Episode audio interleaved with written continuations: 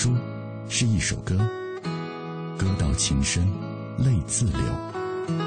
书如一樽酒，酒将醉时笑与愁。书像一杯茶，茶香袅袅情悠悠。FM 一零六点六，品味书香，每晚九点到十点，准备好书，在这里等你。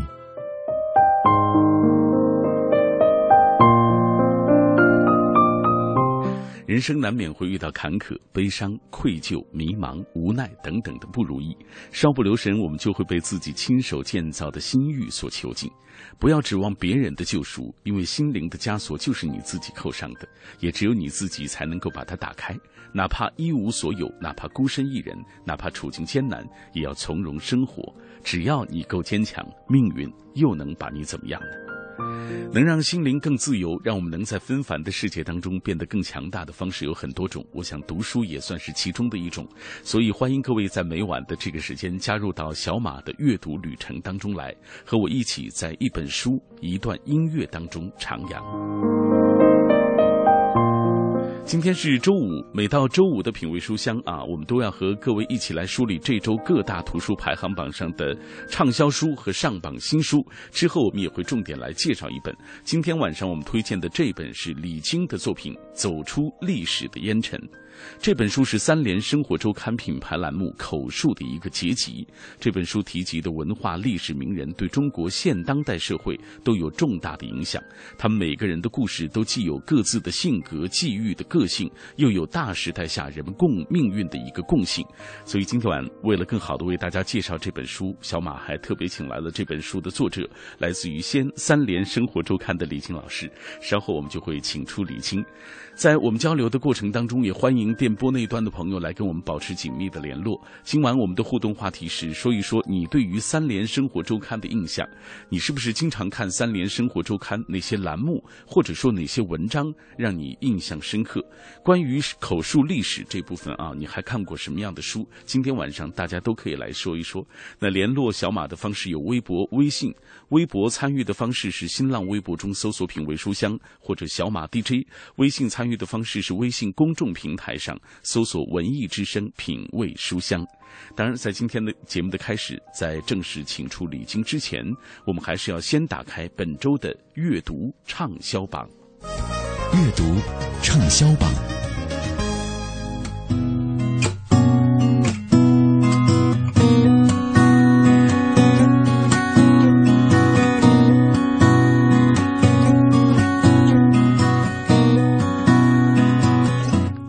阅读畅销榜，首先我们来关注字里行间书店各个连锁书店一周综合榜的情况。榜上排名第十位的是湖南人民出版社出版的《猫刀乱步》，这是韩寒监制一个工作室倾力打造的第一本旅行书。作者猫丽说：“人生就是一场旅行，只要活出自己的精彩，只要你对一件事情像真爱一般的执着，你打动的就将是整个世界。”排名第九位的是南京师大出版社出版的《肥肉》这本书，邀请了多位作家以及社会各界的知名人士，写下他们对于肥肉的记忆。这一段段时光的片段当中，有美好，也有无奈，有心酸，也有大笑，还有不为人知的感动，集中呈现了一个有关于肥肉这个油腻而有趣的话题背后的大时代、集体记忆以及私人意识。榜上排名第八位的作品是中信出版社出版的《之日了不起的推理》。这本书从各个角度探寻了日本推理的魅力：纷繁的推理漫画、穷奇思辨的推理剧、报道日本推理风云的推理杂志，还有追寻真相的推理游戏，在现实世界中寻找推理的踪迹，了解日本私家侦探业的现状。榜上第七位的作品是南海出版社出版的曾田奏的作品《住宅设计解剖书》。曾田奏是一名建筑师，这本书已经连续两周上榜了。我们也曾经为大家多次介绍。排名第六位的作品是张嘉佳的《从你的全世界路过》，微博上最会写故事的人，连续登上各大排行榜数周。我们的节目也曾经多次介绍。排榜上第五位的作品是湖南人民出版社出版的。松浦弥太郎的作品《不能不去爱的两件事》，这是松浦弥太郎给所有内心怀抱不安与寂寞的朋友的十九封关乎人生的信。松浦不讲大道理，而是把你当成了一个朋友，和你倾诉他是如何面对自己的孤独和脆弱，如何与自己相处的经验的。排名第四位的作品是广西科技出版社出版的《断舍离心灵篇》，这是继生活整理术《断舍离》系列作品引领潮流、热卖八十万册之后，山下英子再度提出的全新的心灵整理术。接下来，我们来看一看排名本周字里行间书店各连锁书店一周综合榜前三甲的作品。排名第三位的是译林出版社出版的《优雅》这本书，自推出以来畅销欧美，成为时尚女性的必读作品，被誉为有关时尚的圣经。这本书也已经连续上榜三周，我们的节目也曾经多次专题介绍过。排名第二位，译林出版社出版的《魅力》，这是奥利维亚·福克斯卡巴恩的第一本书，在正式出版前就备受瞩目。这本书会引领你完成魅力培养的过程，你将系统的学习如何提升魅力，比如怎样消除内心的负面情绪，怎样让自己看起来更为自信，怎么样能够更容易的被人接纳喜欢，怎么样变得更有影响力和说服力等等。排名本周字里行间书店各连锁书店一周综合榜的冠军作品，来自于百花洲文艺出版社出版的《纸牌屋》小说原著，由英国作家迈克尔·道布斯所作。拥有丰富的执政经验，在创作上，他结合自身经历，同时也区别于以往的乔治·奥威尔式的政治讽刺小说。他首次将政治题材与惊悚元素连接，使得故事中的丑闻、交易与他笔下的人物性命是息息相关，显得生动而有趣。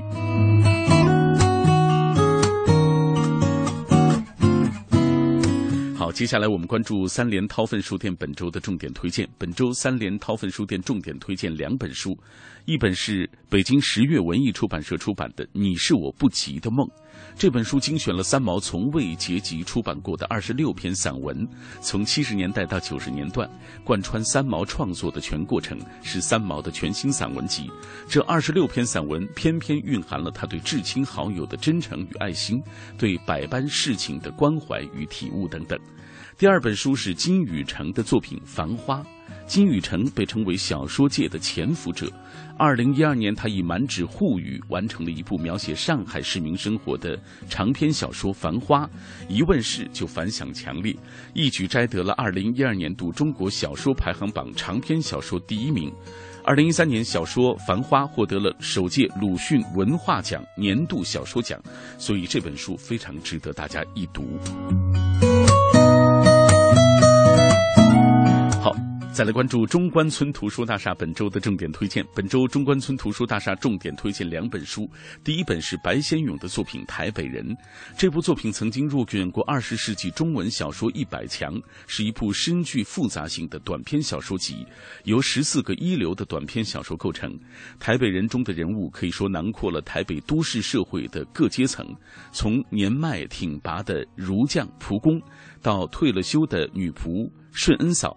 从上流社会的窦夫人到下流社会的总司令等等，白先勇曾说：“台北人对我比较重要的一点，就是我觉得再不快写那些人物、那些故事、那些已经慢慢消逝的中国人的生活方式，马上就会成为过去，而一去不复返。”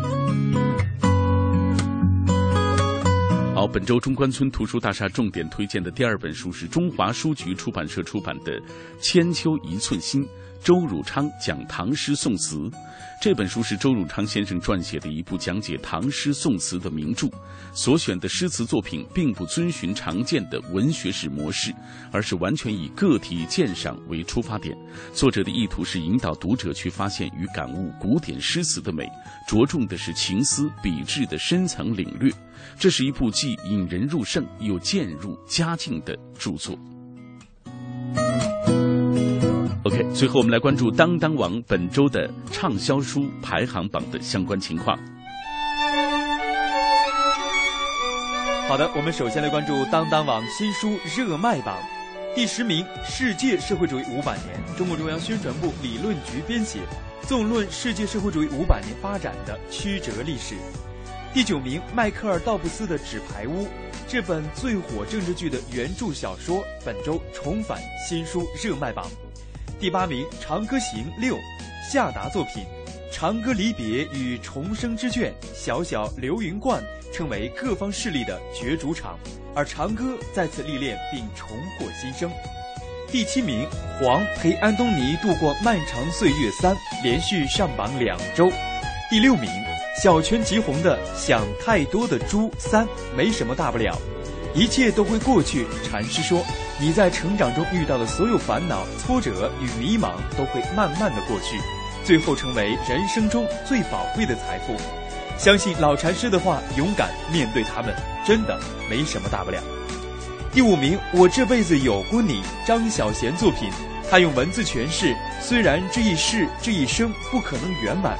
甚至最后一切也会成空，但我这辈子有过你，我有过你，有过你的欢喜、微笑和哭泣。第四名，迪卡米洛的《爱德华的奇妙之旅》连续上榜两周，星星热度不减。第三名，文化苦旅余秋雨修订并新增篇目，再榜两周。第二名，王国平的《南怀瑾的最后一百天》。一百天的贴身记录，一百天的口述回忆，浓缩南怀瑾传奇的一生。书中记录了南怀瑾口述的许多珍贵往事，早年在川的从政、参学等传奇故事，晚年的文化教育活动，不为人知的生活细节。南师临终前对中国文化与教育等问题的最后开启。第一名是《旅行》，张馨予作品，本周前进四笔。我们继续来关注图书畅销榜，第十名《看见》柴静作品连续上榜超过四周，第九名卡耐基的《做内心强大的女人》在榜两周，第八名《百年孤独》加西亚马尔克斯作品，这部魔幻现实主义的作品曾经多次登上图书畅销榜，第七名龙应台的《目送》连续上榜两周，讲述一个母亲的心事，第六名偷影子的人马克李维作品。连续上榜超过四周，第五名是张嘉佳的《从你的全世界路过》，在榜四周有余。第四名《天才在左，疯子在右》，高明作品持续在榜四周。第三名胡赛尼的《追风筝的人》在榜超过四周。第二名《中国一九四六》，毛泽东的命，蒋介石的运和林彪的算，张正龙作品。这本书上周进入新书热卖榜，本周一举夺得畅销榜。第二名，第一名只有医生知道。二，张宇作品续写发给天下女人的私信。继续来关注两本书，一本是《失明症漫记》，若泽·萨拉马格。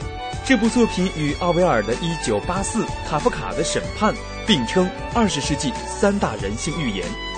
还有一本是《保护法》，作者聂云台居士是曾国藩的外孙，于一九四二年为劝诫世道人心。撰写此书，在《申报》上连载，激荡时人之心，数日之间便收巨额助学现金。柳亚子等各界名流纷纷响应，一时传为佳话。本节资讯由当当网图书频道编辑，感谢您的关注。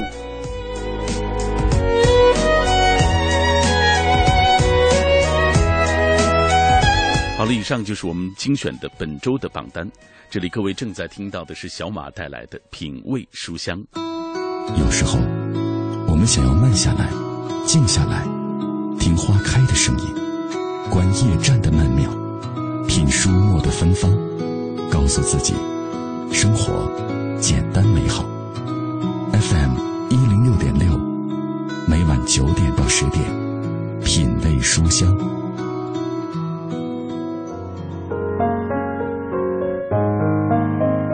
这里各位听到的是 FM 幺零六点六中央人民广播电台文艺之声的品味书香，分享书里故事，讲述书外人生。那我是小马，今天晚上我带来的这本书来自于李菁啊，《走出历史的烟尘》。这本书是三联生活周刊品牌栏目口述的一个结集。那今天晚上为了更好的为大家介绍这本书，我也特别请来了李菁。李菁你好。哎，你好，主持人好，大家好，我是三联生活周刊的李晶。嗯，呃，我知道你是三联生活周刊的副主编啊。那这个本书其实就是据说就源于您所负责的这个口述栏目啊，它的相关的一个结集啊，给我们来介绍一下这个口述栏目。这个栏目开办有多久了？哦，说起来，它应该是在三联当中历史比较长的一个栏目。这个是从二零零六年一月份第一期开始的。嗯。然后当时是有一个呃有一个渊源，是因为在二零零五年底，我做了两个采访，这两个采访可能在当时。呃，在读者当中和在我们的主编叫朱伟，在他的心目中留下比较深的印象。一篇采访是也收录在这本书里，就是采访著名的历史学家叫唐德刚。嗯，大家都知道，对他做了很多的口述历史，包括胡适，包括张学良。那么我采访了他，他谈到了大家最感兴趣的这个口述历史的一些操操作，包括他接触的一些人，李宗仁先生这些很有意思的。那我做了他一个访谈，然后也收录在这本书里面。然后接着这个唐德刚先生的一个采访，我做的第二个人物采访是当时的，呃，也比较有影响的一个人物的采访，就是老鬼。嗯，老鬼写他的母亲和杨沫之间的一些事情，然后可能是这两篇文章给。给我们的主编，因为我们的主编是一个灵魂，是是在操作我们杂志上的一个灵魂人物。嗯，然后他突然有了一个想法，他说：“你可不可以在杂志上开一个栏目叫口述？”嗯，呃，因为他在这之前呢，我可能做的人物比较多，然后他也能感觉到我个人的偏好和个人写作上的一些特点，所以呢，这完全是他想出来的这么一个栏目。那我之前也对这个栏目的形式没有特别的一个呃。一个充足的想法，我只好说是咱们来试着看一看。所以呢，在这篇在呃在口述的第一篇文章，其实也是收录在这本书里，就是周海婴先生谈鲁迅，嗯，是非常时间非常匆促的一个一篇采访，但是呢。嗯，我没有想到，因为我当时对这个栏目能持续多久也没有特别长的预期。我我们只是在做一种尝试，因为当时对读者的预期也没有把握。因为呃，通常来说，《三联生活周刊》大家会觉得是站在时代前沿的，嗯，而且关注的问题也都是当下比较热的一些文化话题或者是新闻话题。那么有没有人来关心这些比较偏冷一些的，都是一些好像是沾满了一些历史烟尘的一些这样的人物？那我们也没有把握。呃，但是做了几期之后呢，发现读者反应还比较热烈，所以就坚持下来，一直到应该说一直到现在。不过要说明一点是，我也比较呃惭愧的是，现在的产量比较低了，不像当时，我当时基本上是两周会出一篇。嗯。然后现在因为呃有各种各样的原因，就一个是人物也比较这比较难找了，因为大家现在做的太多了。是。因为我当时做的应该来说还比较少这种栏目，然后现在。呃，我觉得就是好像进行初次产品开发的人太多了，把一些 这个市场好像像一个一个田地一样，大家都去踩一脚，踩得很烂了。然后你想在里面再挑一个你特别满意的一个人物，然后他又不是那么被。被大众所熟知，所以这个人物有点难，所以我现在就做的有点少了。哎，嗯，不管怎么说，从二零零一年李欣进入到《三联生活周刊》，呃，到他开始做这个呃口述栏目啊，我觉得其实他在《三联生活周刊》这些年也是他个人成长最大的一些年啊。所以我们看到今天李菁拿出的这本书，跟我们一起来分享啊，呃，他看到的写他笔下的这些人物，这些历史活的历史啊，也是告诉我们后人。曾经的历史，真正的历史到底是怎样的？那以下我们通过一个短片来详细了解一下，走出历史的烟尘。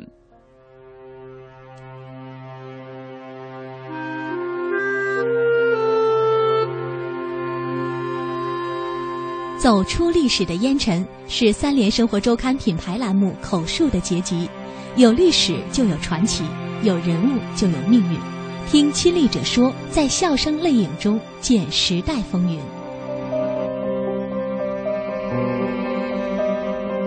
川岛芳子的亲妹妹金墨玉，红线太子袁克定，民国名士张伯驹，一代报人王云生。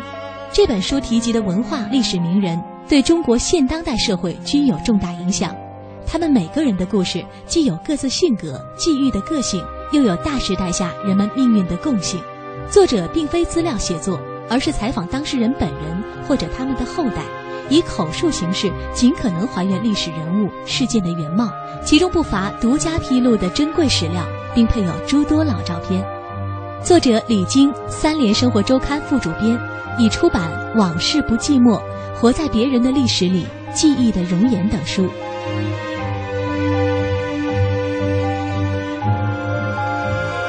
能够为我们找到这样的一些历史的见证人，或者通过他们的这个讲述，能给我们为我们呈现就是真实的历史的一个状态啊！我觉得这样的写作者值得我们尊敬。今天我们请到来自于三联生活周刊的李菁，呃，其实咱们俩年纪相仿，但是你看啊，我看到的这个文字笔下的或者文字当中呈现的李菁是一个非常成熟的，呃，你看收录在这本书当中的人物啊，我注意一下，有像溥仪、张学良、杜月笙啊、张世钊、呃、张伯。国居等等啊，分属不同的层面或者是领域，但每一个都是历史当中响当当的这样的一些人物。呃，其实通过他们的故事，也是串起了一幅历史的这种长卷。我注意到你每一个人所写到的人物和故事啊，既有大家所知道那种历史的大背景，但是也有一些不为人所知的一些细节的故事。这个在采访或写作当中，你是怎么考虑的？嗯，首先来讲呢，我觉得。嗯，就是在杂志做文章有一个比较，就是作为一个文字，你如果是喜欢写文字，用文字来表达你所，呃，感受到的东西，你想表达的一种观点，我觉得，嗯，在杂志写作是一个通俗来讲是一个比较过瘾的一个过程，因为它有足够的容量让你来展示你自己的一些看法，因为它跟报纸又不太一样，所以呢。我是觉得，就是在口述栏目里，我可以比较充分的表达我自己。当然了，我自己是隐藏在这些文字背后的。但实际上，如果呃大家就是了解文字工作者的话，你会知道这些文字都是有态度的。那我为什么选这些人？呃，我在表达这些人的时候，我为什么选了这样的细节而不是那样的细节？其实都是很。嗯，很充分的展现了我个人的一些呃口味和爱好。那在这一点上呢，我也挺感谢，就是三联生活周刊给我这样一个平台，因为他也不干涉我的我的人物的一个取，就是呃选哪些人，不选哪一些人。嗯，这个完全是由我自己来定的。所以呢，这个自始至终保留了我个人的浓重的我个人的痕迹。嗯，所以为什么就是说？大家会觉得，比如说这几本书下来，会觉得你的个人的色彩会比较浓。我是觉得，就是因为这是完全是我没有别人的、没有外界的干干干入，没有别人的影响。呃，那在选这些事情，我觉得也是跟我个人对一些历史的理解有关系。我经常开玩笑说，可能因为我是一个女性写作者，我更关心于就是个人的遭遇。嗯。呃，可能作为一个男性写作者，他会关心这些呃帝王将相，关心这个呃这这些成成败得失啊。对对对啊。呃，但是我呢，我可能觉得那只是他们的一个背景。那么在那样的背景下，他们经历了什么样的内心的一些曲折？他们命运呃悲欢离合的时候，他们的那些感受是什么？我真的是直觉性的对那些感兴趣。我真的就想知道，在那个时候，比如说他们那个命运发生那么大的变化。他是怎么来熬过那些那段心理历程？我真的是对那些感兴趣。而那些呃，比如说他们怎么打赢了一场战争，他们是怎么在那里面呃，就是这些成功的这些东西，就是那种大历史。嗯，当然呃，也有人感兴趣，但是不是我感兴趣的。我只是觉得那个是只不过是他们遭呃遭遇的一些大的变化，但大些变化之后，他们内心所感受到的什么东东西，我是觉得那才是我。呃，真正感兴趣的，对，也是真正打动我的。特别是在采访很多人的时候，他们讲到那些，呃，讲到一些很多的细节，他们会忍不住眼眶红了，嗯，或者潸然泪下的时候，我我的心真的是就跟着 跟着在起伏，在跟着他们，嗯。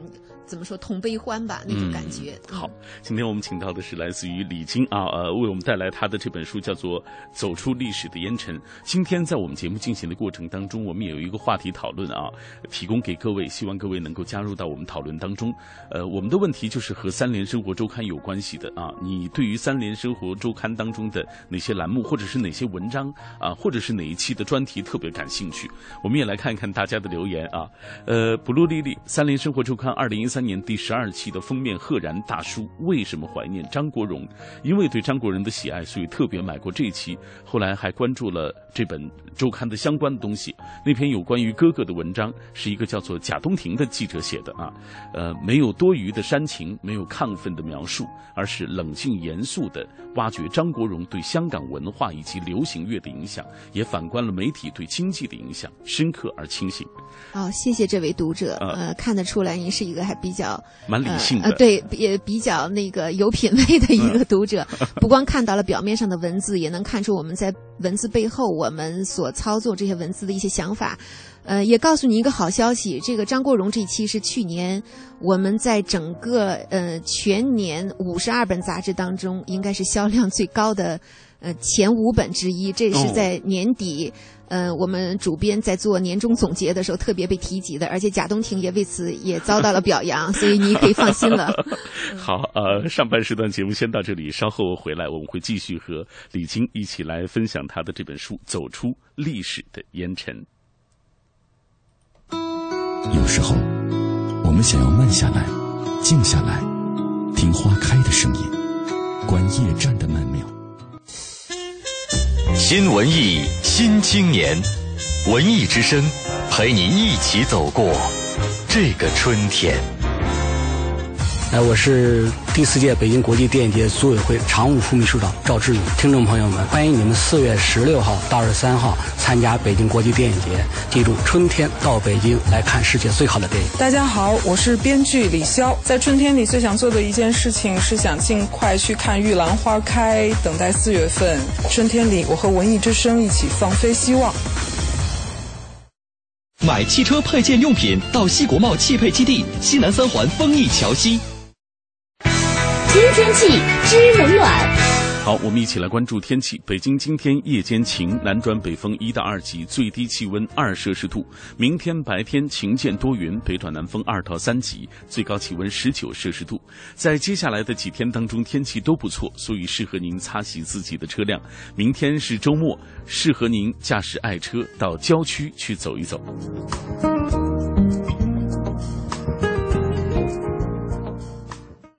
人保电话车险邀您一同进入海洋的快乐生活。我最近发现，好多人特别拽，想起来我就来气。你说说，这帮人验车有人代办，事故车有人代管，修车他们不花钱。北京三百多家 4S 店直赔，随便挑地儿。最可恨的是，买车险还比别人少花百分之十五啊，还有大礼包给他们，他们凭什么？凭什么？哎，谁让人家打人保电话车险投的保呢？四零零一二三四五六七都存上，咱都打。欢迎收听海洋的快乐生活。大家好，我是海洋。这个我找了一个著名的手相大师给我自己看手相。呃，大师啊，看了看手相，说你手掌很大呀，你一定很孤单。哎呀，我我就纳闷了，就在那哪儿，我家旁边嘛，紫气东来，白云观这吧。我闲着没事啊，算吧。你手掌很大，你一定很孤单。我这我就不信了，我手掌，我说这都能看出来，为什么呢？大师，大师微微一笑啊，为什么？因为越长大越孤单。越长大越孤单，越长大越不安，也不得不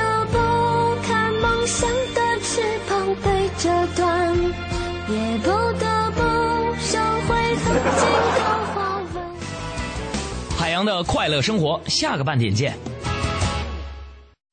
海洋的快乐生活由人保电话车险独家冠名播出。电话投保就选人保。四零零一二三四五六七。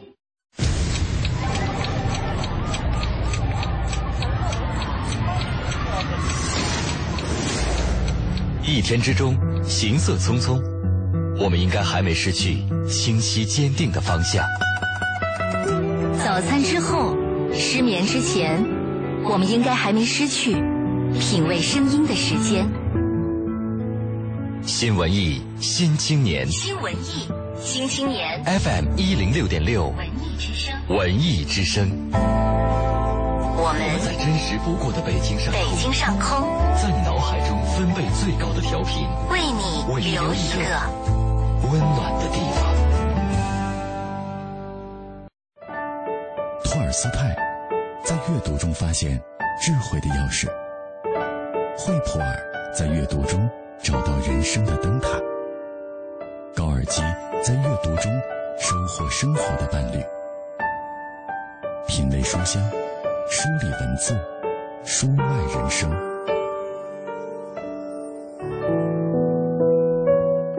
每晚的这个时间，我们都会打开一本本的书，每一本书带给我们的感受也是不同的。比如说，历史书风云激荡，爱情书缠绵悱恻，悬疑书。惊悚诡谲。今天晚上小马带来的这本来自于李菁的《走出历史的烟尘》啊，这本书我们刚才为大家介绍了，这是三联生活周刊的品牌栏目《口述的结集》。这本书当中提及的文化和历史名人，对中国现当代社会都有重大的影响。他们每个人的故事都既有各自的性格、际遇的个性，又有大时代下人们命运的一个共性。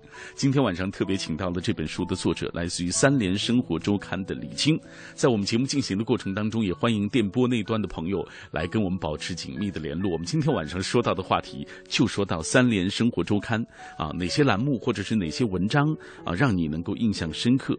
联络小马的方式有微博和微信。微博参与的方式，新浪微博中搜索“品味书香”或者“小马 DJ” 就可以找到我们。微信参与的方式是微信公众平台上搜索“文艺之声品味书香”，我们就能够在第一时间找到彼此，然后分享这样的一个同样的话题啊。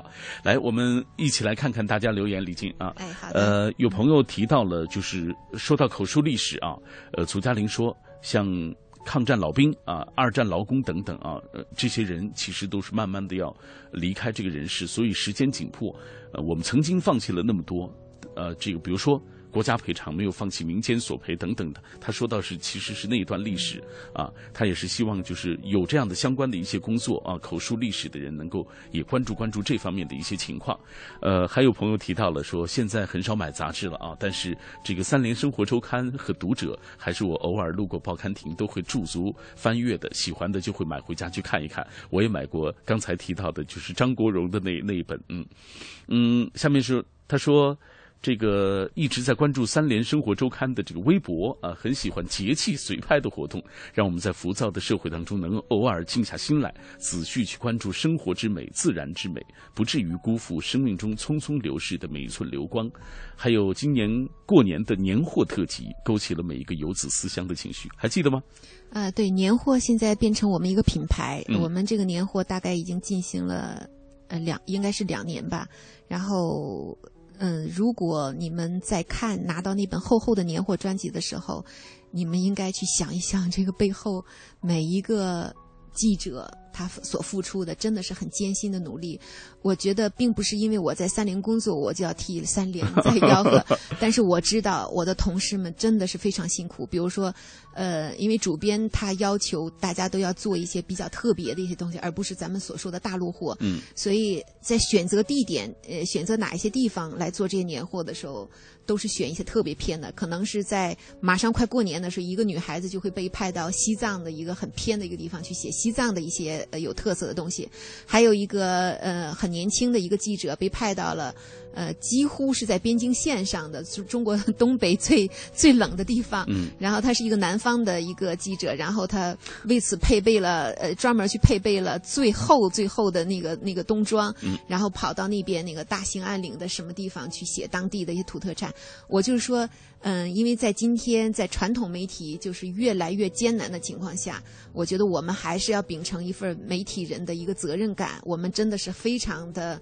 呃，努力的再去做这些东西，嗯所以今天听到读者还，呃，有这么多的读者在认可我们东西，我也感到很欣慰，也知道我们的努力没有白费，所以也希望，真的是希望大家来继续关注和支持，呃，我们的杂志。嗯嗯，好。其实我们每一个人在读到《呃三联生活周刊》拿到厚厚那一本，就能知道，就是说在他背后付出的那个艰辛有多么的更加的厚重。其实是啊，来，还有朋友提到了说，《三联生活周刊》其实每一次看到的时候，都会让我想起南方周末啊。呃，也希望三联能够秉持这种创刊的这种呃出愿吧，做时代下这个文字界的这个利剑和指路人啊。呃，应该说这提出了一个很高的一个要求，其实很难，呃，就说能够做到这一点是很不容易的啊。来，我们继续看一看大家的留言。今天很多朋友提到三联给大家的一些印象啊，读到三联的这些文字给大家带来的这种感动。呃，还有朋友提到了曾经在我们节目当中出现过的，就是呃写科普的那位老师啊、也是三联生袁袁岳啊，也是三联生活周刊的。呃，我们今天为大家介绍的就是来自于三联生活周刊的副主编李菁老师带来的《走出历史的烟尘》。呃，有朋友问了一个问题，就是这本书当中的这些文字、这些故事，你是多久完成的？写了多长时间？哦，这个还并不能就是给出一个特别确定的答案，因为有长有短。嗯，呃，有的从就要看每一个人的，就是我采访的整个的一个情况。有的采访者就很顺利，他本身愿意很愿意表达，嗯、然后采访又进行的很充分。呃，那可能我写的状态也很好，可能最短可能两个星期就会写出来。那有的时候呢，嗯、比如说被采访者他不善于表达，嗯嗯，而我呢，可能采访一次之后会觉得这些东西材料还不是很充分，还有很多疑问，或者采访我整理出来一个出彩之后，我会觉得还有很多我觉得我采访不充分的地方，我满意的会进行第二次。对，那么第二次再去约时间，所以这些呢，有的长的话。呃，从呃夸张的讲，从写从联系他一直到最后，中间因为呃，作为我个人来讲，因为我还要在做周刊的其他的一些工作，可能比如说又突然被差呃派去出差做其他的，又搁下来了，所以最长的可能就拖了一年。嗯，所以这个时间前短不呃长短不一样。嗯，但是呢，就是在每一个采访之前。嗯，要做很充足的案头工作，这是一定的。嗯，如果不去做很充分的案头工作，你好不容易把一个人约到了，你如果跟他谈不到一起去，我觉得这个对方也会很不耐烦。就是你好不容易约到他了，完全是驴唇不对马嘴，他谈什么你都没有回应，嗯也不知道他在谈些什么，这就是很失败的采访。对所以不管采访谁，之前的这种案头工作，我是是做的非常非常多的。可以这样讲，呃，比如说写了一万字的。一万字的最后写的文章，我至少要看十万字的材料。哦，嗯，至少是这样的。哟，这是一个非常艰难的、浩因为繁的只有在一个特别大量阅读的基础上，你才能形成自己的判断，形成我自己的判断。我基本了解情况之后，我想要追寻哪些问题？我因为我不是要一个呃基础材料的展展现，而是我要我要保持一个呃进一步的追寻。那么我进一步的追寻，我要追寻哪一些？我把重点放在哪一些？这必须是在有一个大量的一个阅读的一个基础之上，我才能进一步提出问题。我觉得这一个是对一个每一个采访者都应该必备的一个东西。嗯，就像这本书当中我读到的时候，你写的川岛芳子的妹妹金墨玉对，你去采访他，联系了联系了很多次才成功的。对啊，尤其是他提到，就是说一定要天特别晴，太阳特别高，那个晴的像假的一样，你再来。我当时还看到这个，我还觉得挺奇怪的。后来就是因为他个人的身体不太好啊，风湿对啊，呃，说到这儿呢，也有一个题外话，就是我这个文章出来之后，因为也有很多媒体在转载，那么又引起了电视台啊或者一些媒体的兴趣，他们又过来跟我要这位老人的电话，那我只能很遗憾的说，我说现在我很久没有跟他联系了，因为在两三年前我给他打电话说这电话已经不通了。哦，呃，那么现在很多人又又想进一步，因为我说我采访他的时候他已经九十多岁了，嗯所以我现在也不知道现在这老人的状况是怎么样的。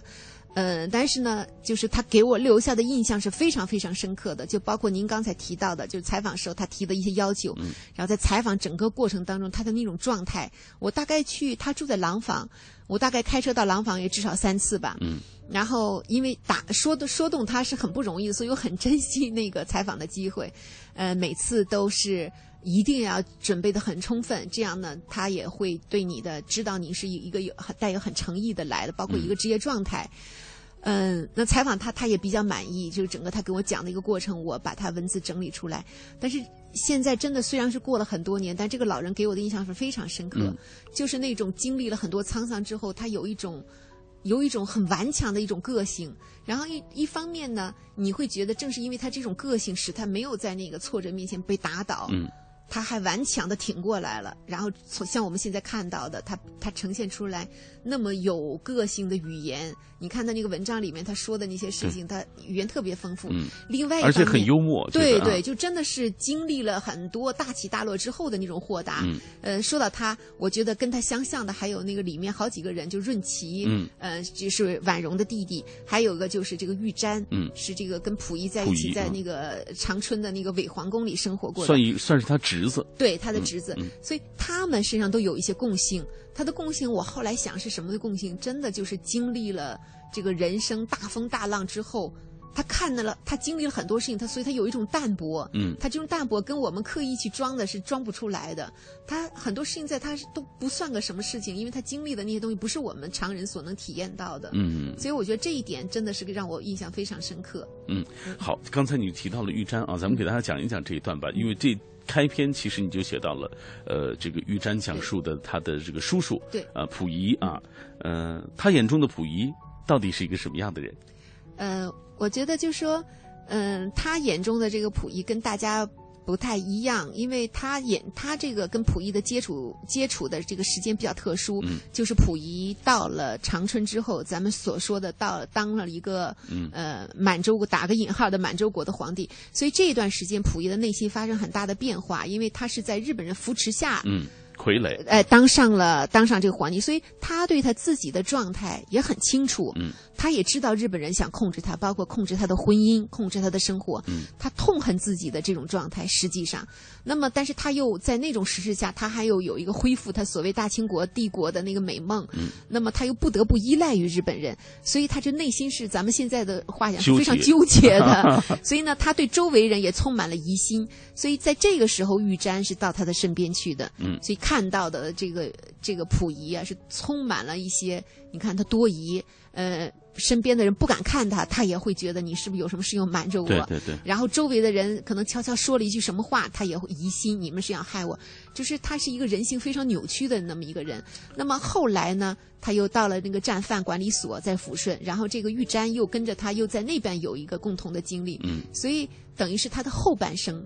所以我们就觉得，我就觉得这个后半生的皇帝的这个经历，是从他这个侄子眼里是看的是最贴切不过的。没错啊，嗯呃，刚才你提到了这个呃金墨玉啊，呃这位老太太就是嗯川岛芳子的妹妹，对，呃，十四妹，对，呃，算是十四妹吧、嗯啊啊，对，呃，实际上就是我我在读到这段的故事的时候，我就觉得，呃，他眼中的这个川岛芳子和我们和所看到的那个想象中的那个川岛芳子也是不一样的啊，给大家讲讲来，嗯，他呃，其实呢，怎么说呢？嗯。就是说这个金墨玉，呃，川岛芳子的妹妹是扣在他身上的一个符号，他特别不喜欢这个，但是。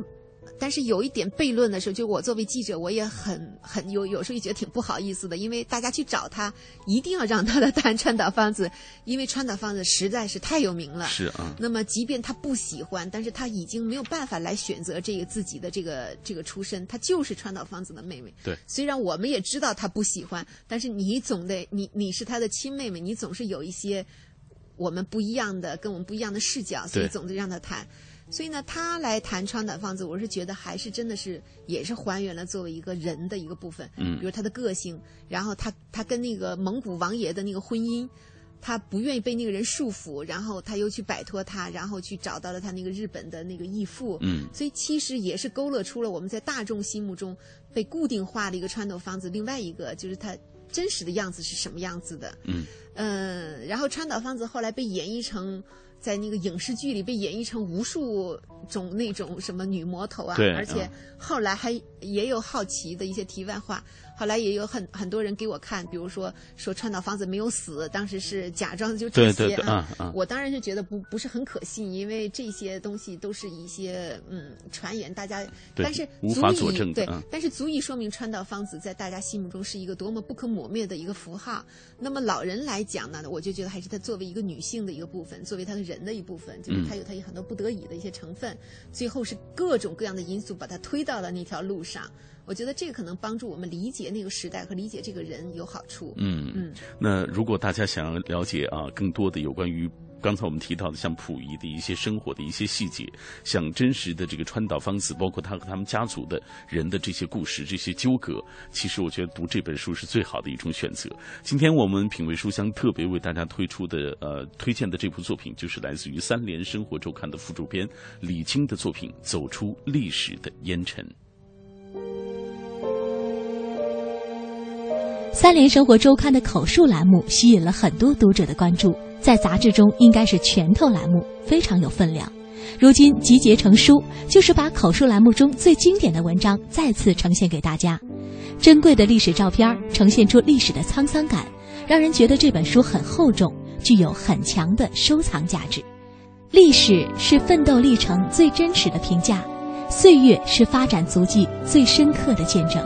当一个又一个我们所熟悉的历史人物跃然纸上，我们会突然发现，这些人物和他们身上所发生的历史事件，都是对中国现当代社会有着重大影响的。历史名人的背后，暗藏着中国近现代社会的发展脉络，他们的一举一动，甚至影响着百姓大众的平安与幸福。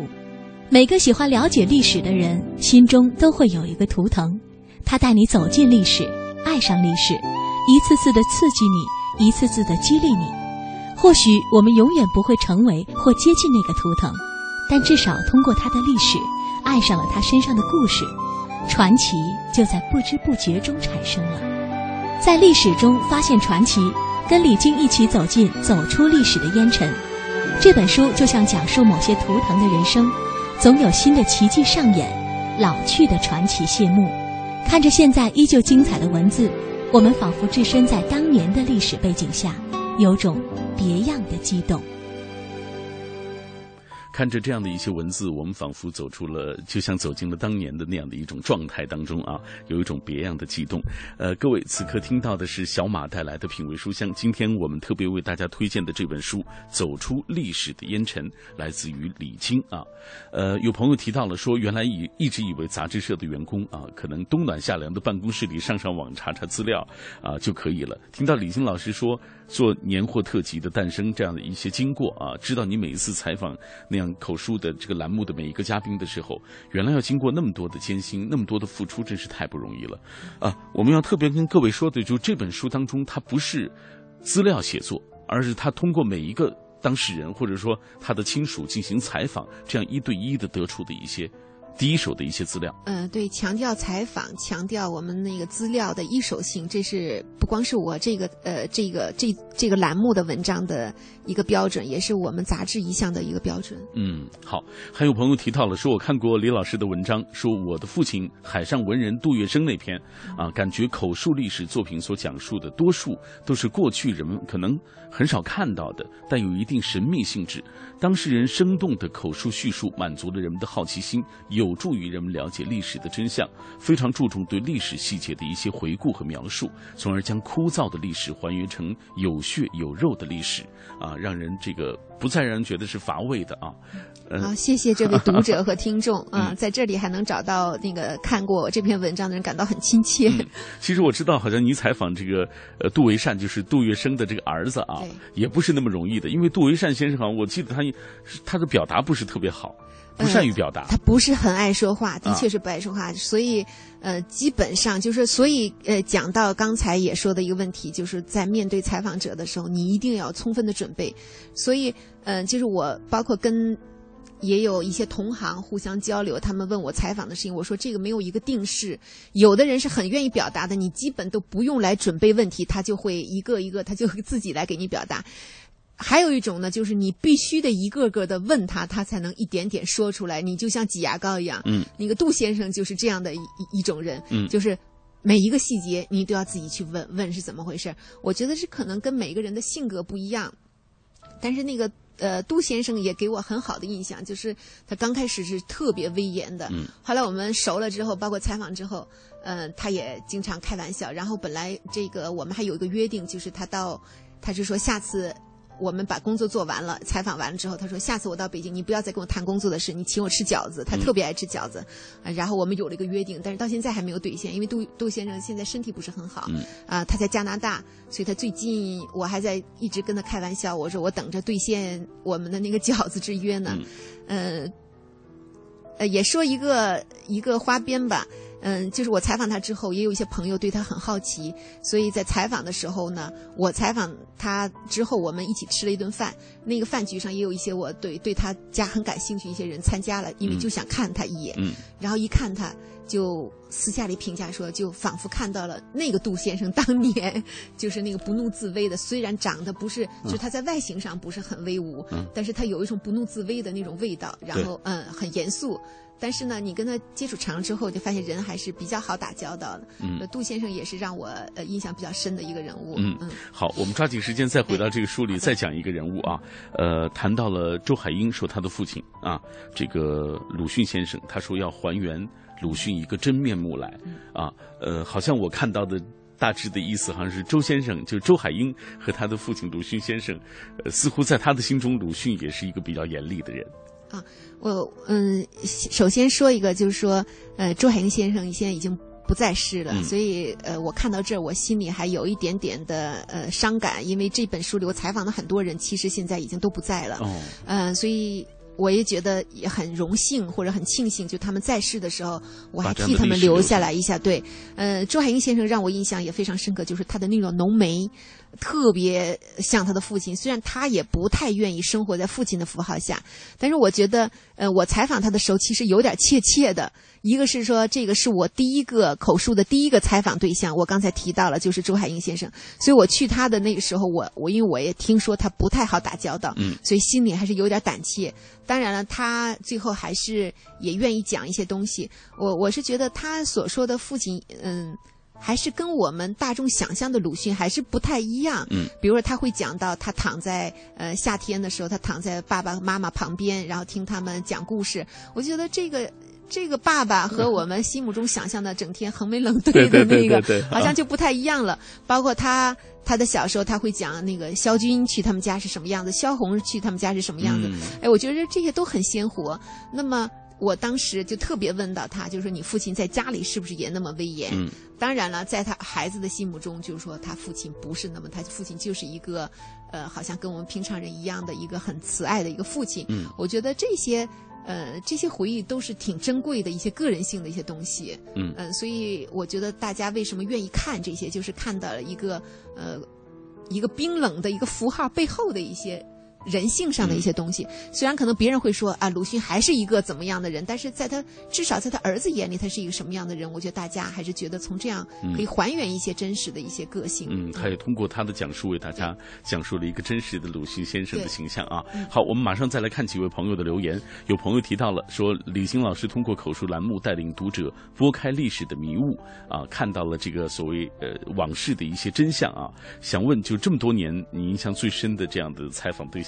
可能这个问题好多人问过你啊，这么多年印象是最深的是哪一个？嗯，这个问题的确在很多场合都会有人问到，但是我的我的回答都是这样，就是很难讲哪一个人哪一个事情对我印象很深刻。每一个采访者都有让我印象非常深刻的那个点，嗯，但是我现在很难讲，就是哪一个人是让我印象最深刻的。嗯，还有一些呢，就是我可以讲的是。还有很多东西是我没有写出来的，因为有各种各样的原因，是他们可以跟我讲，他同意跟我讲，但是他不，他不同意发表出来，我都是尊重他本人。呃，那这些东西呢，我想有的时候也许等时间。过了一段时间，他们也许愿意说出来，或者是等到什么样的机会。嗯，但是我是觉得这个还是有一些很多很遗憾的东西，我没有没有把它充分表达出来。嗯嗯，好，呃，今天因为时间的关系，我们只能到这里了啊。这本书当中还有太多太多的故事，我们没有来得及说。呃，建议大家买一本。有朋友问了，这本书在哪里能买到？现在是各大书店已经有了吗？呃，应该是在网上，我当当网或者是这个这些京东啊，因为我也查了一下，好像已经开始都有货了。希望大家来支持。好，呃，那我希望各位都能够支持这本李行。老师的作品《走出历史的烟尘》啊，谢谢大家。同时能够更多的关注《三联生活周刊》啊。好了，今天非常感谢李欣做客我们的节目，也感谢电波那端的朋友和我们一起在这一个小时的时光当中啊，漫步在书海当中。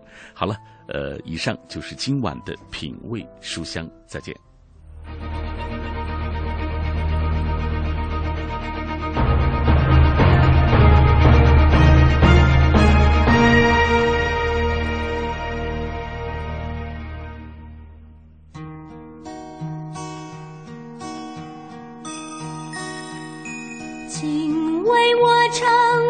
首《出塞曲》，用那遗忘了的古老言语，请用美丽的战音轻轻呼唤我心中的大好河山。那只有长城外才有的清香，谁说出塞歌？